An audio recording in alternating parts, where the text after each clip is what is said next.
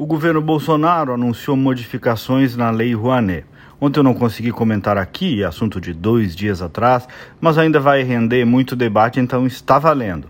Basicamente, o sentido é migrar os investimentos de grandes artistas, cantores, artistas famosos, grandes grupos, figurões, migrar desses para a cultura popular para artistas mais iniciantes, humildes e verdadeiramente necessitados de apoio público. Claro que vai dar uma grita danada, já está dando, porque isso mexe, senhores, com interesses poderosos. E até por isso, convenhamos, é um ato político de muita coragem e de muito risco, até eu diria.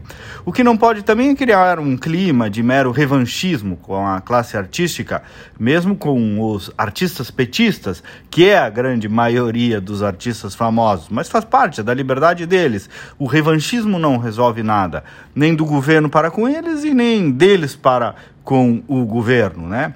Esse pessoal desses cachês poupudos, que sempre foram petistas e agora estão enlouquecidos para a volta do Lula. Então, paixões políticas à parte, se o mote dessa mudança da Lei Rouanet for, e é o que parece, mais transparência, descentralização de recursos e migração do apoio estatal desses tubarões do show business para pequenos artistas populares, iniciantes, mais necessitados, pois bem, teremos aí um significativo avanço, um marco, inclusive, eu diria, porque é, não fazem, não fazia nenhum sentido colocar dinheiro público aos milhões para artistas que têm estruturas milionárias, caminhões de equipamentos de som, empresários, aviões e tudo mais que sigam fazendo, evidentemente, a sua carreira artística, mas sem que o Estado, ou seja, nós, o nosso dinheiro, tenhamos que bancar previamente esse espetáculo. Que banque o espetáculo quem quiser ir lá no show e aí paga por ele, aí sim é bonito.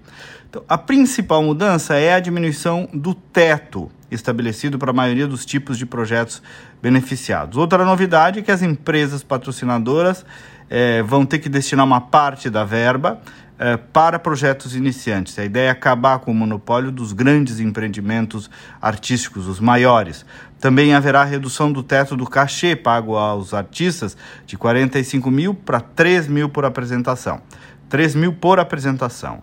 O valor dos aluguéis das casas de espetáculo também terá um teto, o que não ocorria antes. Tem casos aí de aluguel de teatro por 2 milhões de reais. Enfim, tem aí um viés moralizador e solidário da nova Lei Rouanet.